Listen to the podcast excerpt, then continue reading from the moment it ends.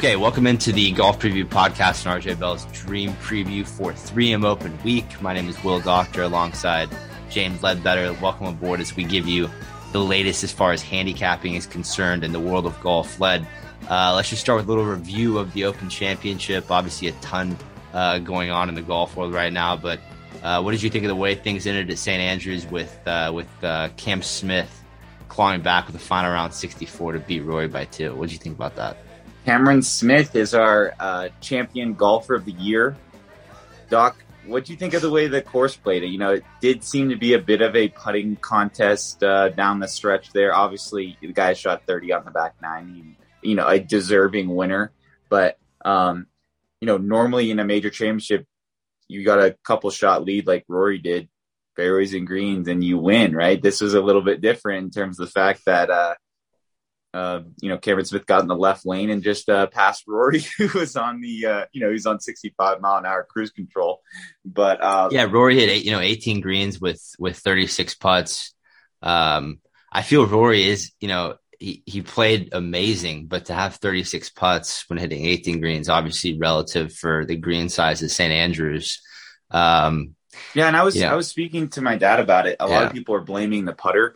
But also, if you're giving yourself 30, 40 footers for birdie on every hole, especially some of these holes being 360 par fours or 380 par fours, where you're having, 40 yards in or, 100 yards in at most on a lot of these, you can't be expected. You're going to have 36 putts if you average 40, 50 feet on every hole versus it seemed like Cam Smith was kind of putting himself in that 10 to 15 foot range, giving himself better opportunities. Yeah, totally. And he had a career week on the greens.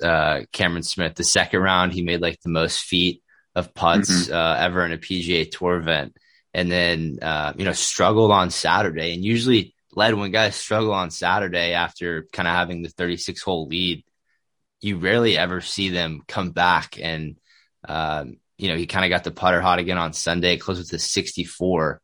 And I thought that was pretty impressive. And I think, too, not enough is said about it, but who you're playing with, right? You think about when they were playing, when Cam Young and Cam Smith were playing together on Saturday, right? I think they both shot over par. They both shot, above 72, right? And they were kind of feeding off each other in a bad way. But then that final round, right? You had a 65 and 64 fired from the same group. So a lot of that, obviously, Hovland, Rory playing together that final day, they didn't exactly get the mojo going at any point really during the round. And, Cam Young, Cam Smith got in their own bubble and just were like, let's tear this place up. That's pretty much what I saw down the stretch. The one thing I will say is, we've made fun of Cam Smith's asterisk players because of the weather conditions. It was interesting watching Cam Smith just talk about, the way the golf course played. He said it's a typical British Open, and he mentioned, obviously firm and fast, but what he didn't mention was rough, right? It was interesting. You look at that 17th road hole, that's the perfect example of normally, right? You have to take on the hotel, hit the fairway, or if you do go in that left rough, every other time you play the British Open there, that left rough is like, you got to pitch out sideways and, hopefully hit 100-yard shot close.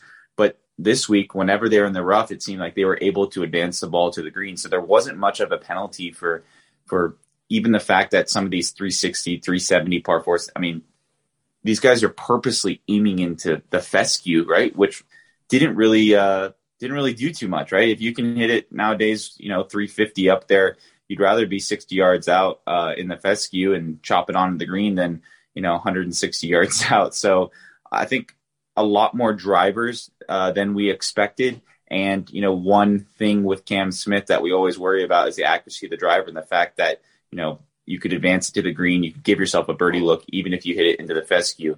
I think that definitely lended it to Cam Smith.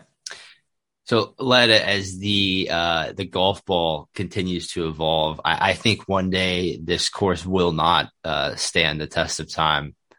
They destroyed it last week. Yeah. And I think honestly, I was thinking maybe 13, 14 under. Obviously the weather conditions were really, borderline obsolete. Yeah. Really good.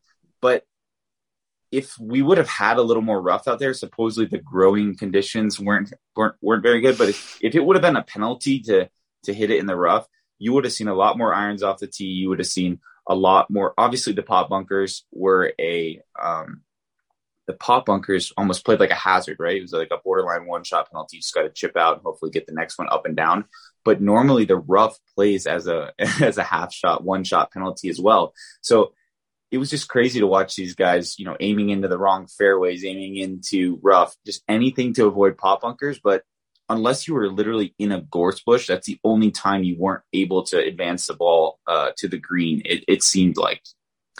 Yeah, it seemed like every time a ball went in the fescue, like it was always sitting up. You could always see like more than half of the golf ball. Yeah, so normally in these British Opens, you've got like all these fans running towards it, and it's like, all right, let's start the timer. Let's find this golf ball, right? And a lot of times guys are losing golf balls in the rough, even with, hundreds of people around it because it's so thick versus, half the time it's like, geez, that thing's on a tee. Yeah, no, absolutely. And it was an awesome week as far as my card was concerned at the Open. If you trailed, Lud and I both hit Spieth over Fitzpatrick at plus 100. Man, I thought Spieth was gonna shoot 63 there for a second in the final round, and a couple of those 5 to 15 footers just not going in for him. That was a little shocking to see, but relative. Tied for 8th in an Open, another top 10 for Spieth at a major. And also, if you trailed, you hit the Spieth and Fleetwood top 10 ticket, both over plus 200 odds.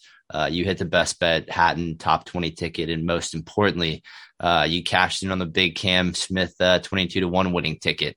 The only play that stopped me from the clean sweep was the Rory first round leader ticket at 12-1, and it was oh so close had it not been for Cam Young taking the first round lead. But all in all, excellent week. It's time to keep it going for the 3M. Much different field, but plenty of good value to see, Lud. Yeah, a lot of guys coming over straight from the British Open. Some guys coming from the Barracuda. Definitely got a mix. Just looking at the field early, you've got guys like Hideki Matsuyama playing. You've got guys like, obviously, the defending champion, Cameron Champ. Sungjae Im, who had a pretty solid week at the British Open, saw him up there.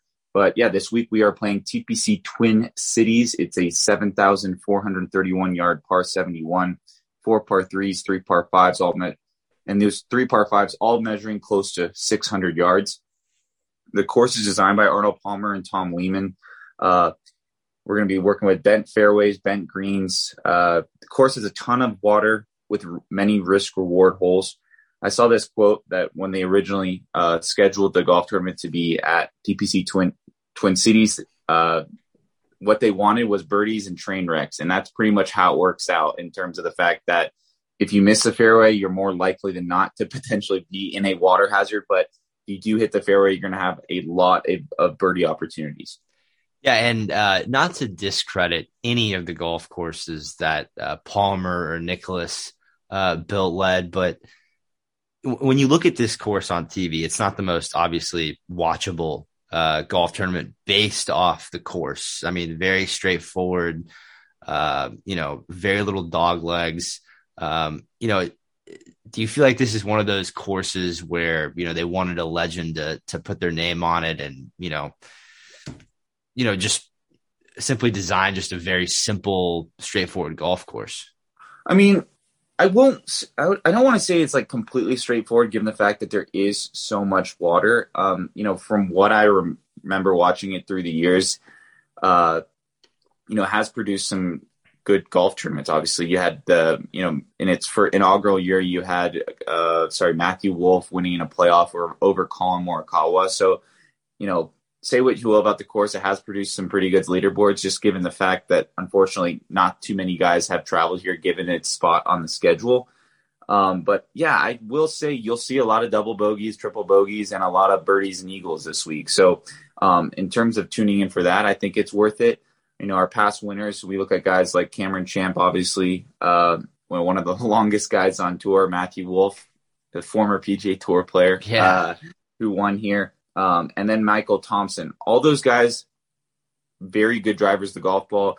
Cameron Champ, Matthew Wolf doing it with distance, Michael Thompson doing it with accuracy. So if you're not hitting it very long, you better hit it straight, just given the fact that, if you're only hitting it 285, 290, you cannot be giving up strokes by hitting it into hazards. You got to be hitting fairways. But, general theme, I do want guys who are hitting it long off the tee, picking up strokes off the tee, and then guys that are making birdies and bunches, because we have seen that this course has given up those birdies. And, there is so much water on the course. Even a good driving week, you might lose one or two balls. So you're going to have to be making enough birdies to offset those poor drives. Okay, so that's the little bit of course rundown for TPC Twin Cities. We'll start the podcast going over matchups. Then we'll move into our picks to place, give you a few outrights. We'll give you one dark horse and then leave you with lineup, scoring prediction, and a best bet. So we'll start with matchups here. My first one's going to be Sahith Theegala over Cameron Tringale at plus 109 on BetOnline. And Theegala is someone I'm going to be targeting a lot this week after a really class performance at the Open last week. Remember, Theegala wasn't in the original field, replaced Daniel Berger on last minute's notice, and arrives to St. Andrews and finishes 34th after being in the mix all weekend. I feel that it was an adjustment that showed us that, he can be a very well-versed player. I feel like earlier in the year, he's kind of a wild thing, a wild card in a sense, and, really played well last week. Yeah, I think it's a great attribute to be able to play on different golf courses, right? Whether it's different conditions. The fact that he got into the field last minute and was able to have a top 40 in his first British Open goes to show the quality of player he is. So whether he's playing at TPC Sawgrass or St. Andrews, the guy can get it done clearly on any golf course.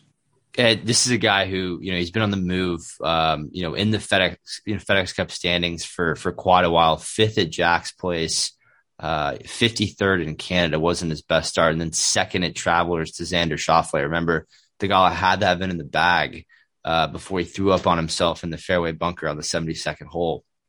And then he finished 16th at the Deere prior to the Open Championship. And then on the other side of the matchup, we have Cameron Tringale, who has had some solid finishes at the 3M over the years, but has lost strokes on the greens in four of his last six events. I think that'll hurt him this week. Tringale will make the cut, but I don't think he will be in the mix to win this golf tournament like Theegala. So my first matchup for the 3M is going to be Sahith Theegala over Cameron Tringale at plus 109 on BetOnline. Yeah, and one thing to look for is just obviously positioning for FedEx Cup. We got three events till that starts off. And, obviously we have some guys, maybe a guy like Ricky Fowler, who's sitting right on the bubble there, who wants to make it into that first St. Jude event. Only three playoff events this year, so even more important to be, the better FedEx Cup ranking you can have. It's not like you have four events normally to make up that ground. Now you only have three events. Yeah, Led, I heard Justin Lower. He was asked about, he's kind of on that bubble of, getting his card, not getting his card. He finished eighth at Barbasol, which moved him up a lot. But I think Akira asked him, do you think about that stuff inside the ropes, whatever? And he's like, yeah, there's a lot to think about now more than ever, because, you have to calculate which live players are going and, does that get you in further? And I was cracking up because it seems like you're overthinking a little bit, in that case. I mean, just play better. And yeah, how does that, so if, I mean, obviously if a guy went to live, he's gone. He's gone. So the 126 would get in, right? And I think he was talking about who could potentially go to live, okay, here in the next few weeks. There's a lot of moving parts. It's whoever's in charge of crossing out names. Because what's weird is I feel like they've kept some names on the FedEx Cup ranking. Like I'm pretty sure I saw DeChambeau on there still, and then there are some guys in the top 20, I feel like, that went to live and they just wiped off the face of the earth. So it's interesting how they're handling that. I think by the time we get to Wyndham, it'll be pretty clear cut in terms of the way that works out. But yeah, moving into my matchup, I'm going to be taking Nick Hardy over Matthew Naismith, that's -110 on DraftKings. Nick Hardy, the former Illini golfer, has recently burst onto the PGA Tour scene and has made the cut in his last 7 starts. He finished tied 14th at the U.S. Open, tied 8th at Travelers, and is coming off a T13th at the Barracuda. Now, given its small sample size, Nick is already one of the best drivers of the golf ball on tour. He's doing most of that with distance, and I think that gives him a distinct advantage in this matchup. Now, he's going up against Matthew Naismith, who has been pretty consistent. I believe he's made like eight out of his last 9 cuts, besides a missed cut in his in the Scottish in his last start. Now, completely different golf course, not going to overreact to it. But when you look at Matthew Naismith's performance on this golf course over the past 2 years, he has missed the cut in both starts as well. So not exactly, great course history coming in here. Looking at this matchup, I'm getting this significantly better driver of the golf ball who has gained strokes with the putter in 4 of his last 5. I think Nick Hardy is going to be a household name, and I expect a lot of birdies from him this week. So in my matchup, I'm going to be taking Nick Hardy over Matthew Naismith, -110 on DraftKings. Yeah, I like that look led on Nick Hardy. It's a guy who has been back and forth between the PGA Tour and the Corn Ferry Tour. Didn't really take advantage of his starts through the California swing and the Florida swing earlier in the year.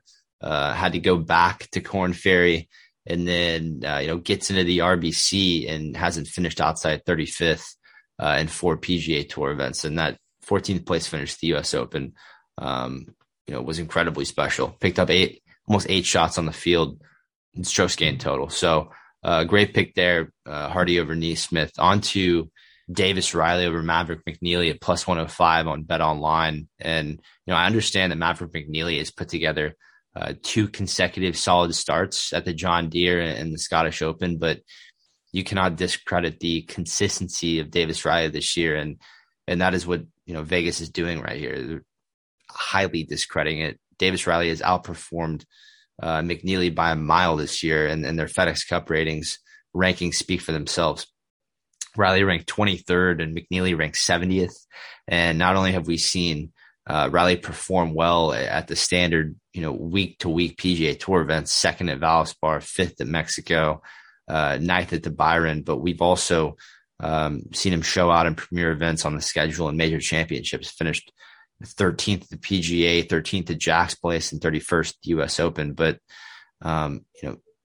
not to go into a comparison of major championship records for the 3M, but Maverick McNealy has never finished better than 75th in a major championship. And, if you want to compare McNealy and Riley over their last 12 competitive rounds, here it is. Riley ranks 5th in approach and 22nd off the tee, and McNealy ranks 100th in approach and 69th off the tee. So this is a very easy decision for my second matchup for the 3M. It's going to be Davis Riley over Maverick McNealy at +105 on BetOnline. Okay, and we'll move on to our picks of place for the 3M. I'll start it here with Adam Svensson, top 10, +410 on FanDuel. And here's the 2 statistics that have to make you believe in Svensson this week. Over his last 12 rounds, he ranks 8th in strokes gained approach and 2nd in strokes gained off the tee via Fantasy National. And his results speak for themselves as he's coming off 4 consecutive top 25 finishes, including a 6th place finish at last week's Barbasol. I'm not sure if he's a bomber, if he's considered a bomber, but I know, ball striking wise, his numbers combined with his putting numbers, incredibly impressive and really a can't pass this week. Yep, Doc, I don't want to get too much into it, but he is going to be on my card later in the show. I love that. I love that play. He's playing great as of late and is absolutely on a roll. So you're catching him at the right time for sure. For my pick to place, I'm going to be taking Brendan Steele, top 20, +180. Brendan Steele is one of the best ball strikers in the field, and he's absolutely balling right now. This is the 4th best driver of the golf ball on the PGA Tour, and he's coming in with 3 top 10s in his last 6 starts. He's gaining strokes off the tee in his last 11 events and in 7 of his last 8 events with the irons. You know, he's played in this event once in 2019. He made the cut, finished in the, I believe it was like 55th or something like that. But I absolutely love this play. As long as he doesn't putt like Stevie Wonder, you can lock this in for a top 20. So that's Brendan Steele, top 20 plus 180. But isn't it crazy? He's number 4 on the PGA Tour in driving. I know he's like kind of a sneaky perennial ball striker, but, you know, given the fact that he's averaging, you know, almost 310 off the tee and hitting as many fairways as he does, I think he's going to be in a good spot this week. This is like dream course setup for him. If he could putt, he'd probably have a couple wins already this season. And it's interesting, Lad, if you look at the prior leaderboards to 3M, there's some guys that have had horrendous putting weeks and finished extremely well here. Great look with B Steele, Wilson Pro Staff guy. It's brutal. Yeah, that's scary. That's a con. Yeah. Sidetrack here. I saw a live situation where supposedly each team is going to get their individual sponsor. Yes. So there could be that's totally unconfirmed though. This Nuclear Golf Twitter, you know, live bot. Legion. Yeah. No, but it'll be interesting, right? It would be cool in terms of having that Formula One aspect. If you've got the, you know, the Shrixon Japanese team headed by maybe Hideki, who knows? And then, you know, who knows, the Wilson Staff team, you got Ricky Barnes, you got Brendan Steele in there. Ricky Barnes. Hey, Led, he is in the field this week. The only thing from a perspective of a American sports fan is, isn't it tough in team sports to not have a city to get behind, or have we transitioned into just being, you know, a fan of the player? Who knows? You know, the year, it could be 2040 and the Aces are based out of Vegas and you've got the Jupiter, who knows, the Jupiter somethings. I was telling a buddy, you could have an all-time like Texas team, you know, with Scheffler, Spieth, maybe throw Johnny Vegas in there. Yeah. And then maybe Cole Hammer for Caboose. I don't know. The Jupiter Jags, consisting of, you know, obviously Ricky heading that team. It'd be cool to Bud Colley. Yeah. Oh yeah, there'll be some interesting scenarios. We'll keep discussing it. Yeah, Bedmeister this week. So yeah, a lot going on there. Is that next week, right? Next week, huh? Yeah, I kind of like what they're doing with the. It's kind of like a video game, and you have to unlock the character, and it's just like a black. It reminds me of Mario Kart. Their social media graphics. Yeah, but in terms of right, they have 3 guys who they have. You know, they announce the field, and then there's 3. Players that aren't unlocked yet, right? Normally you have to, obviously in a video game, unlock that character, right. But who knows who these characters are going to be. It's interesting. At least, you know, not that many people are watching, but we're kind of seeing who's jumping ship, obviously. That's one of the thing that's been in the news. So anyway, it's potentially a whole nother tour that needs covering. And then plus you throw in the Asian tour, you know, you're hearing live players talk about potentially going to play some events on the Asian tour, and you have another tour to cover. So a lot going on in the world of golf. I mean, it's now a 52-week sport, and like three major tours are playing, you know, golf the same week. Doc, as you know, I wouldn't necessarily call myself a live backer, but I'd say I'm indifferent to the tour. It is interesting if you're going to give the Hero World Challenge world ranking points, and if the live events keep getting stronger and not giving them world ranking points, it'll be interesting, right? To see how Tiger's event, right? Well, Tiger's event, 72 holes. Who knows? Maybe I hear you though. 25 players, you know, for them to get official world golf ranking points. That's a fair. You know, like comparison of why it's just interesting given the fact that it's Tiger Woods who extends invitations to who plays in the event, and then for it to be, you know, based on world ranking, because obviously, you know, a WGC normally, right, they take the top 64 guys to play, right? You've earned the fact that you're getting that extra event to play in the you know, to boost your world ranking, right? Versus, you know, Tiger's hit and giggle here, you know, Hero World Challenge obviously does a ton for charity and stuff, but it's handpicked by Tiger. So it seems a little unfair that, maybe someone who's not as marketable, but is a great player may not get the invite. I don't know. For example, Ricky Fowler might get in that event over a Harris English who, has played much better. That's just a hypothetical scenario, right? And totally fair point there too. And you have to wonder if it's not for a Tigers event in like December, January on the schedule, would the tour have, wondered about making a deal with Liv and including them in the dead space of the season, which is November and December. But then, you start to think about what tournaments are there and, there it is. It's the GOATS tournament. And that's going to be interesting to see. Another quick thing before we keep moving on with picks to play sled is, so let's say like, AT&T, someone of that nature comes in, sponsors a team. What is that? What is official world? How does official world golf rankings evaluate team golf and incorporate that in the rankings? Like a team, if you're Pat Perez and you shoot 80 the final round, your team wins. Is that, who knows, right? You're not getting your world ranking doesn't go up from the Ryder Cup, so I don't know if it should go up for the for the live events. But it's interesting. I don't know, Doc. I feel I'm pretty impartial, indifferent, not biased to the fact that I'm not going to lie. Say what you will. It might be because it's a bit of a circus or a bit of chaos. I'm definitely looking forward to Bedminster more than I am. What's next week? The Detroit Rocket Mortgage, in terms of the fact that, obviously it's always fun to mix it up and kind of have these, not that the PGA Tour season is boring or anything, but it does. There are a ton of tournaments, right? You got Sanderson, you got all these events that fill the week. There's a lot of dead space, and there's so much more room for more golf. Yeah, so for sure. So we'll see. We'll see. We'll keep breaking it down. Okay, on to my second pick to place for the 3M, Adam Long, who no one listening has heard of this guy. Adam Long, top 20 plus 200 on FanDuel. I haven't talked about the Duke alum all year, but he's put together, a super nice resume in 2022. He's coming off three consecutive top 25 finishes. He's had a lot of success at the 3M over the years.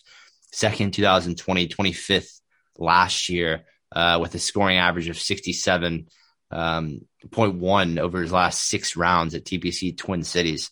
I think Adam Long, guy ranks eighth in total strokes gained over his last 12 rounds is a great play this week. And that's Adam Long, top 20 plus 200 on FanDuel. Love that. And moving into our picks to win. Two Adams for the picks to place. It's like the Cam pairing on Saturday at the Open. Love that. Hopefully they can feed off each other the same way. Moving into our picks to win, I have one this week. I'm going to take Hideki Matsuyama at 18-1, two-time winner this season. I think he's the class of this field. You look at a guy like Finau, who's been bet down to 14-1, 12-1, even, Hideki Matsuyama has more wins this season than Finau has. It has the same amount of wins this season than Finau has in his PGA Tour career. I was saying more than, but I guess we have to count that Puerto Rico Open for Finau and, whatever that was, 2012 or something. The corn event. But anyways, Hideki, he has tied 14th at the Masters, tied 4th at the U.S. Open, sprinkling that T3 at the Byron Nelson where they all went, 20 under par. We could see a week like that this week. But to me, this one's just pretty much about the number. I think, Hideki Matsuyama should be the betting favorite based on his resume. I'm not worried too much about the past 2 weeks of Lynx golf. I didn't exactly show out at the British Open. He did make the cut, but I think he might have a lot going through his mind over there at Team Strixon, Team Matsuyama. Yeah, you look at a guy like Cam Smith. He might have had a lot going. He was obviously rumored to potentially go. I'm hearing he turned down 110 plus million. I think a lot of these guys, the reason they're on the PGA Tours, they're able to kind of block out the negative thoughts that kind of come along with it, whether it be from a day-to-day or a hole-to-hole, scenario in terms of, just mental strength. I don't think it's going to affect him too much, but I just feel like, yes, 18-1 is, kind of short. But given this field, there's really, I only see 4 or 5 guys in that top tier that are even in his ballpark, you know, maybe a Sungjae, maybe a Finau, but in the sense that I'm seeing that number as more of a 25-1, 30-1, if it was a stronger field number. So I'm not really too worried about eating that 18-1, but Hideki has lost strokes with his irons 1 time all year. His irons are balling. So if he drives it like he normally does, I think he's going to give himself a ton of birdie opportunities. And we've seen guys even contend here having average putting performances just based on the fact that they hit a ton of fairways and stuff some irons. So for my pick to win this week, it's be Hideki Matsuyama 18-1 on DraftKings. Yeah. And my, I'm going after a favorite for my first pick to win as well, and that's Tony Finau, 14-1 on PointsBet. And with the way that Finau is playing right now, and with how well this golf course suits his game, it's impossible to think that he won't be right there in the mix heading into Sunday in Minnesota. In this field, he ranks in the top 10 in all statistical denominations except for chipping, in which he's 21st. So playing incredibly well. He has 3 top 15 finishes in his last 5 starts. And this seems like a perfect opportunity for Finau to get his third win after knocking on the door so many times. I mean, the guy's a third place machine. And I feel like in a field like this is where he could, finally break loose. And so I'm going to yeah, go ahead. We're kind of going against what we normally do in terms of taking, right? Normally we pass by. Stay away. Yeah. Stay away.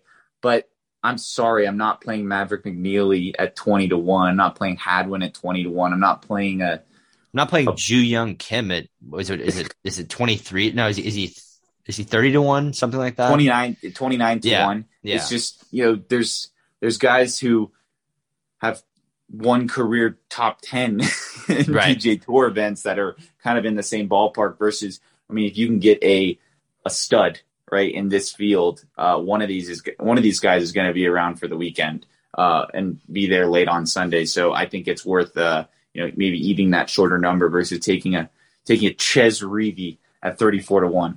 Yeah, totally. So I'm going to go Finau 14-1 on PointsBet, and also Finau top 10 plus 160 on FanDuel. I didn't mention that in the picks to place, but yeah, really like Tony this week. That's my first pick to win. And my second pick to win is going to be Emiliano Grillo at 65-1 on DraftKings. And there's a few things I like about Emiliano this week. Number one, over his last 12 rounds, best driver on tour via Fantasy National. And number two, historically, he's hit his irons very well at TPC Twin Cities. We saw that in 2020 where he picked up almost 3 shots in the field with his irons en route to a third-place finish. Now he did miss the cut, at the Open just a week ago. But the week before that, finished second at the Deere. And I think something you have to be very optimistic about with Grillo's game is he's actually putting, average this year. And ever since he came on tour, that's been a huge struggle for him. He putts well on bent, and I think he should continue to roll it well at TPC Twin Cities. I would not be surprised whatsoever if he breaks through for his first win since 2015. It's amazing he's been on tour for that long now. So my second pick to win for the 3M is going to be Emiliano Grillo, 65-1 on DraftKings. Former IMG Academy of Love. Yeah, shout out. He did graduate from there, correct? Yeah. I think he did. I think he was kind of one of those guys that was like in the mix between a camper and like labeled a student. I'm not sure if they rep him like in their bios. Really interesting situation there. Yeah. Yeah. We had a couple of those guys, whether it be, Mito Pereira. Mito got sent there when he was 14 and like burned out after 2 years, and it made him quit golf for 2 years. And then he picked it back up. It's pretty telling. Yeah. I'm sure IMG is he's still probably on the posters. Yeah, I know. But it's, what's funny is like, I think on their bios, it's like Uline. No, it's not Uline. I was going to say it's not Uline. It's like CT Pan, Nelly, who we both know did not go to school there. Yeah. And Jess, obviously. Right? Yeah, they have Jess on there. How about Paul Creamer? and Paul Kramer, but they leave. But they leave off Uline, Grillo. They don't put Sean O'Hare on there. But I'm talking like on their, you know, their social IMG golf tags. They leave off a bunch of stars. Not like this fucking matters, but it's interesting. Yeah, Grillo. Went to IMG, and I think he turned pro right out of school. That sounds right. I don't think he went to college. Yeah, IMG, to get good players now, it's like they're putting up that live money to try to get. To be fair, when Emiliano was there, your early years there, you know, incredible place it was. Sure. You know, now last 3 years, you know, falling off a little bit, but. Moving into our dark horse, I'm going to be taking Hank Lebioda, top 20 plus 400. Now, Hank Lebioda had a brutal kind of last fall, spring. He missed the cut. Early in the year, he missed the cut. 1, 2, 3, 4, 5, 6, 7. He missed 8 cuts and 9 starts. But he's kind of bringing it back a little bit here now. You know, he did miss the cut last week at the Barracuda, but before that, he had 28th at the RBC. He had made the cut at the Travelers, finished 40th at the John Deere Classic, 40th at the Barbasol. So he's playing a little bit better golf. His last 3 starts at the 3M are a 34th place finish and a 26th place finish. Those were the first 2 years of 3M. Last year, he was actually in the top 10 after the first round, but his dad got COVID and was having, you know, kidney failure or something in the and he unfortunately had to withdraw and, you know, get back to Florida to visit with his dad. But, you know, in terms of his recent play, Lebioda has made 4 of his last 5 cuts and is playing pretty consistently.